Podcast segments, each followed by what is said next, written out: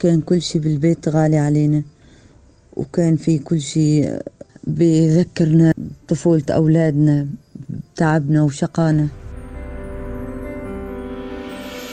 حلقة جديدة من بودكاست بخاطرك يا دار وهو من إنتاج سوريا على طول.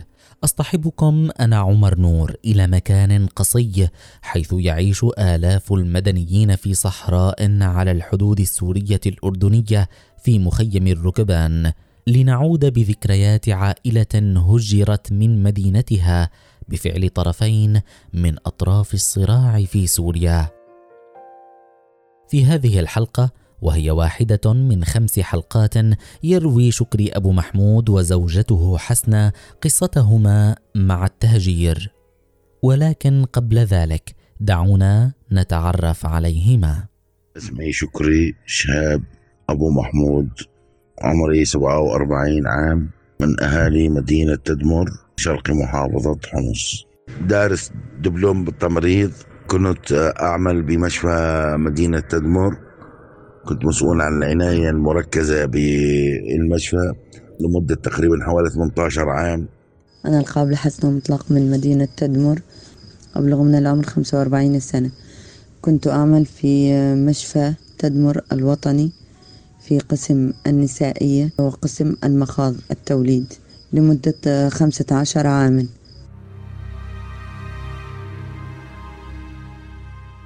تدمر وهي مدينة زنوبيا وواحدة من أقدم المدن التاريخية السورية ومن أكثر المواقع الأثرية شهرة في العالم. بالنسبة لأم محمود وزوجها حتى عام 2015 كانت هذه المدينة المكان الذي لا يمكنهما مغادرته.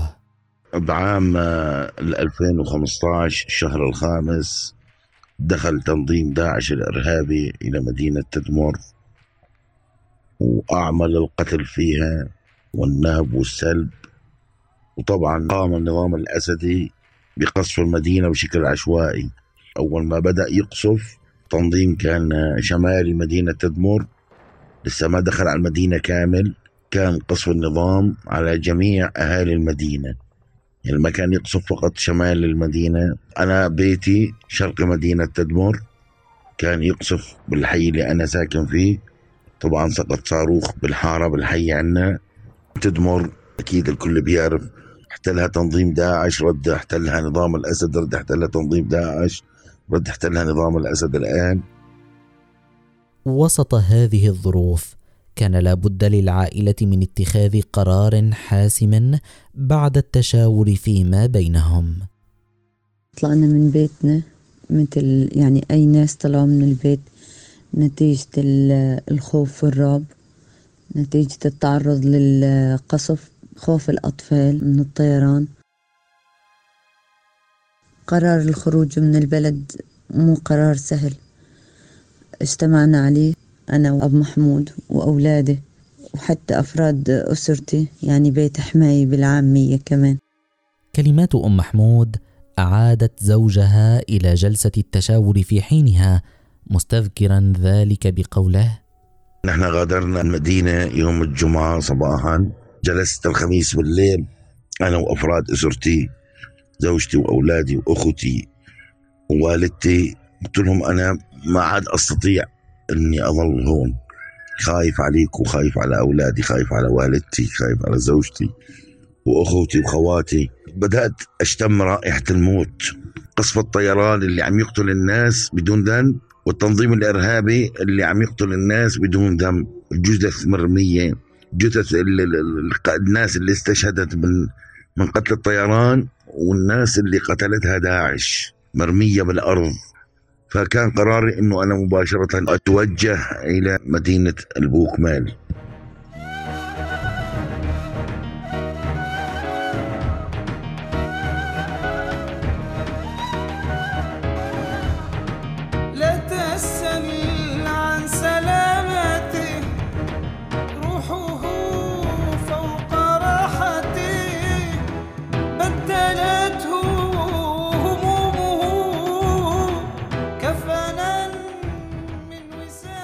كان قرار الخروج مرا على العائلة التدمرية ولكنه أشد على أم محمود.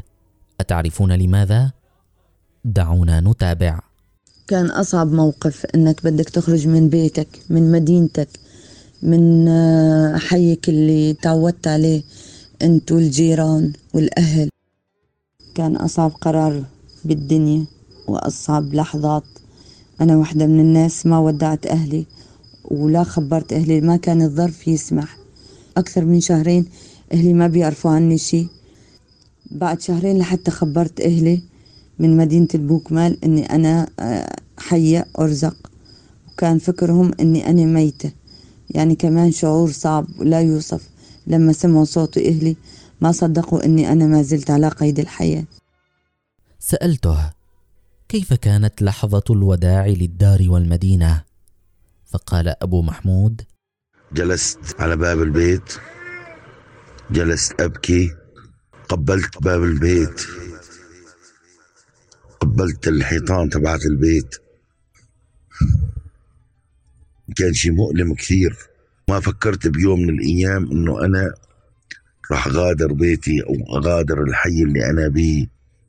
أطلع بالناس بالجيران اللي اللي بصراحة ما عندهم إمكانية أو ما عندهم سيارات يغادروا المنطقة يعني. الكل عم يبكي الكل عم يبكي.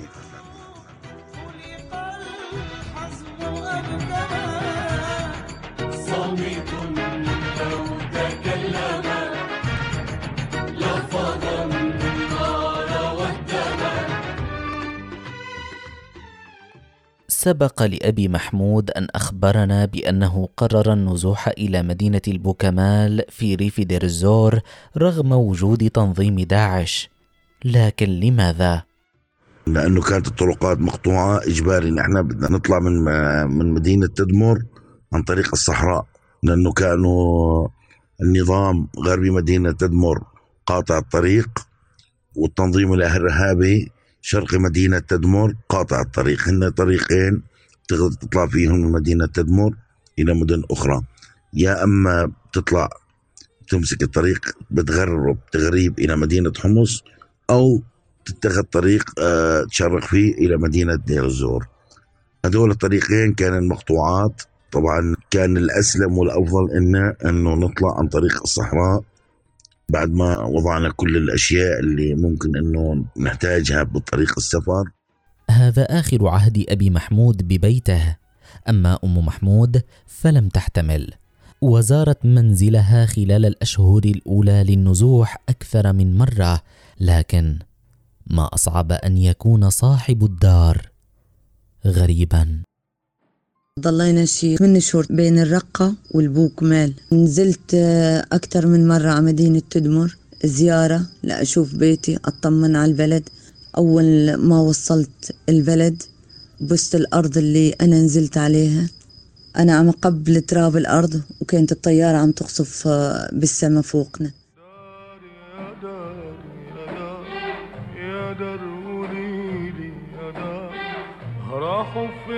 حبايب الدار فين فين فين فين قول يا دار؟ بيتي كان يقطن فيه بالبداية النظام ثم استلمه التنظيم. وقت اللي أنا نزلت على المدينة كان في بيت التنظيم كان في نساء. دخلت البيت أول مرة ورجعت رحت على بيت أهلي نمت فيه. ثاني يوم بدي أفوت على بيتي ما رضي يفوتني فصرخت بأعلى صوت بالحي إنه أنا صاحب البيت بوقف غريب على باب بيتي والغريب بيقعد بيتي ببيتي متملك. أشهر عاشتها العائلة في مناطق سيطرة تنظيم داعش بين البوكمال والرقة. لا تخلو من مخاطر شبيهة بتلك التي عاشتها في تدمر. في مدينة البوكمال والرقة. كان الطيران يجي يقصف. كنا نسمع بالأخص بالليل صريخ الأطفال بدون ما تلاقي حدا ينقذهم فقررنا كمان أنه ننزح إلى مخيم الركبان على أمل ألا نتأخر في هذه المنطقة الجديدة آه، أسبوع أو عشرة أيام وإن كترت أسبوعين.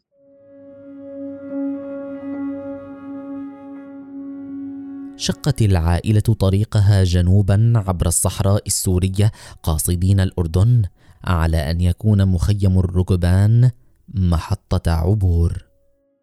قدمنا إلى مخيم الركبان ببداية الشهر الثاني عام 2016 طبعا بصراحة إحنا جينا لاجئين للمخيم وكانت الناس بصراحة عم تدخل للأردن. لكن إحنا بداية إقامتنا كان في دور للدخول يعني في أعداد كبيرة قبلنا قبل ما قبل ما يجينا الدور نحن. قعدت عشرة أيام أو 15 يوم أنا وزوجتي فشفنا الوضع الطبي إنه شلون الناس فقررنا نقدم خدمة. طبعا أطباء ما في ما كان في مخيم وإلى الساعة اللي عم اكلمك فيها ما عندنا أطباء بالمخيم. فتحدثنا أنا وزوجتي وقررنا إنه نقدم الشيء اللي بنقدر عليه نحن بالمخيم طبعا. كان معي سماعة وجهاز ضغط. كنا يعني نقوم بمعاينات خفيفة. آه، زوجتي كانت إذا حدث هناك في أي ولادة بالقرب أو بأنحاء المخيم آه، تروح زوجتي تولد السيدات بأماكن إقامتهن أوقف الأردن استقبال لاجئين سوريين على خلفية تفجير إرهابي استهدف موقعا لحرس الحدود الأردني في حزيران 2016 حال دون عبور أم محمود وعائلتها للحدود لكن واقعة طبية حدثت في المخيم كانت نقطة تحول للعائلة التدمرية. في شباط قمت بأول حالة ولادة. كان إسعاف ليلة. فقمت بتوليد المرأة. ومن ثم بدأ الانتشار أنه يوجد قابلة في المخيم. من هون بدأ عملي أنا. لما كانت تصير أي حالة ولادة بالمخيم كنت أروح أولد بأي بيت أنطلب فيه أروح أساعد. إحدى المرات آه، خرجت من البيت من العصر ما رجعت تقريبا للمساء لأنه الولادة اللي كنت عم ولدها ما كانت في حالة قريبة من الولادة فاضطريت إني أنتظرها. وكانت تعاني من النزيف كانت حالة حرجة جدا وبيتها بعيد عن بيتي تقريبا أكثر من ربع ساعة مشي. فصار في حالة ولادة بالحي اللي أنا فيه وما كان في حدا يستطيع أن يولد. لما رجعت على بيتي لقيت المرة ولدانة قام أبو محمود بقطع الحبل السري بعد البحث عن وجود امرأة تقوم بمساعدة هذه الولادة فلم يجدوا أي أحد يستطيع مساعدتها.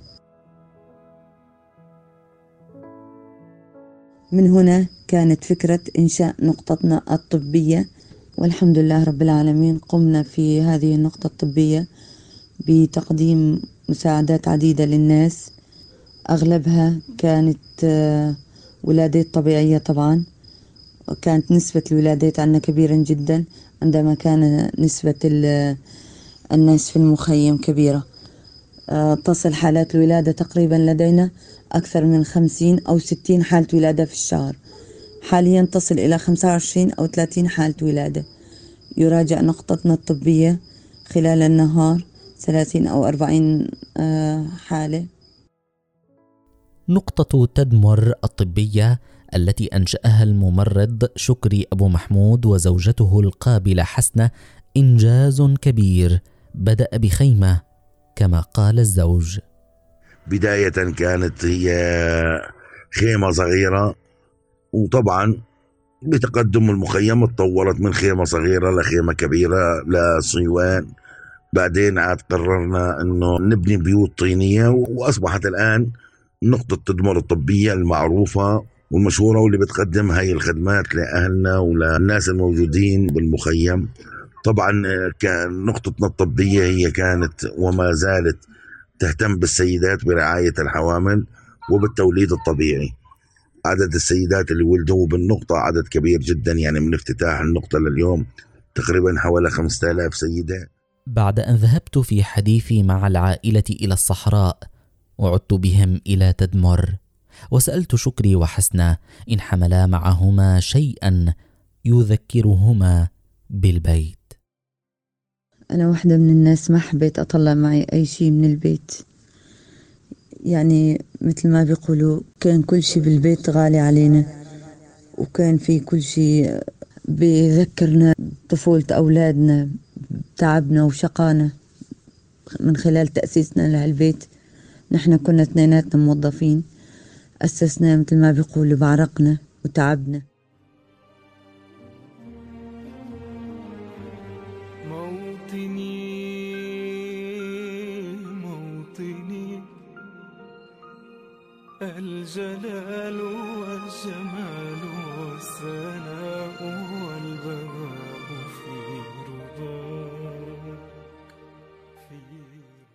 الأشياء الوحيدة اللي ظلت إلى الآن معي من أثار البيت هي مفاتيح البيت وبعض الصور. يعني أنا اليوم بس معي مفاتيح الباب الباب الخارجي مفاتيح الغرف. طبعا آه، الباب راح والغرف وأبواب البي- البيوت أو الغرف راحت لكن المفاتيح معي لساتها ما راحت. تساءلت وربما أنتم تتساءلون هل يعرف أبو محمود شيئا عن بيته؟ ولم لا يعود إليه؟ بما أن تنظيم داعش الذي كان أحد أسباب نزوحهم قد رحل. فأجاب سألت من حوالي 8 شهور إنه شو أخبار البيت فقالوا لي يعني إنه آه البيت في منطقة منه مهدومة بسبب الطيران أما باقي البيت كل شيء فيه مسروق. حتى أسلاك الكهرباء بالحيطان مسروقة. البيت بعد مو مسروق مشعلينه من جوا بالنار. طبعا هذول اللي حرقوا لنا جماعة جماعة النظام حرقوا حرقوا البيت من جوا كامل. كل الغرف اللي فيه طبعا. المخيم ما في غير طريق واحد وهو طريق العودة إلى مناطق سيطرة الأسد. هذا هذا الأمر مرفوض عندي رفضا قاطعا. فأنا فكرت أنه ننتقل وأنا حابين أنه نطلع من من المخيم بس أبدا أبدا مش على مناطق سيطرة ال- الأسد. بدا متاثرا في حديثه عن بيته الذي تركه قبل خمس سنوات وكأنه غادره أمس وقبل أن يخبرني عن أمله في المستقبل. قال أبو محمود البيت والمنزل هو الأم. بيت أهلي أنا ولدت فيه. وعشت فيه طفولتي وعشت فيه بداية شبابي وبيتي أنا ولدوا أطفالي فيه وعشت أنا وزوجتي وأطفالي. البيت ما هو فندق البيت آه هو رمز. البيت مثل الأم. البيت مثل الأم. كمان البيت بذكرك بجيرانك بذكرك بالدكان اللي كنت تشتري منه بالبقالية اللي كنت تشتري منها. بالناس اللي انت وطالع من المنزل آه تشوفهم. الحديث عن الأمنيات كان ختام حديثنا مع العائلة التدمرية. دعونا نستمع. أمنيتي وأملي لأطفالي لكل شيء موجود بمخيم الركبان إنه نحن نستطيع نعيش حياة أجمل من اللي عايشينها نحن. أطفالي بتمنى له إنه يعيشوا حياة أفضل من اللي عشتها أنا. يرجعوا يعيشوا الحياة الطبيعية التعليم يلعبوا. مثل ما بقية أطفال العالم يتلقوا الرعاية الصحية الحقيقية.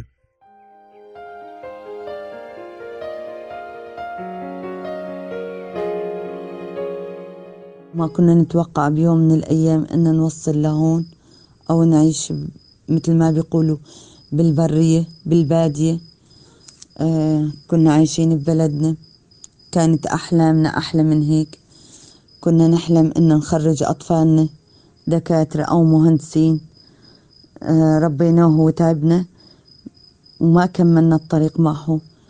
هلق نحن عشنا وشفنا أيام بس بنتمنى أيام حلوة لأطفالنا أن يحصلوا حقوقه بهالدنيا. حق الحياة حق التعليم حق أنه الطفل لما يفيق ما يفيق على صوت آه، طيران أو على حالة خوف.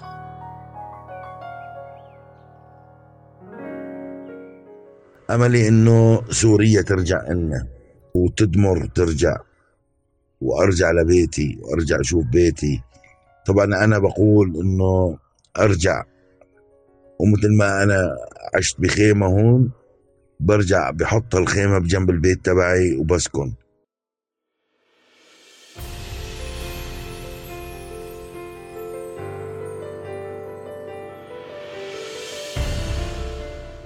هذا البودكاست من إنتاج سوريا على طول وبدعم من المؤسسة الأوروبية من أجل الديمقراطية. كان معكم في الإعداد والتنسيق عمار حمو وفي التعليق وهندسة الصوت عمر نور.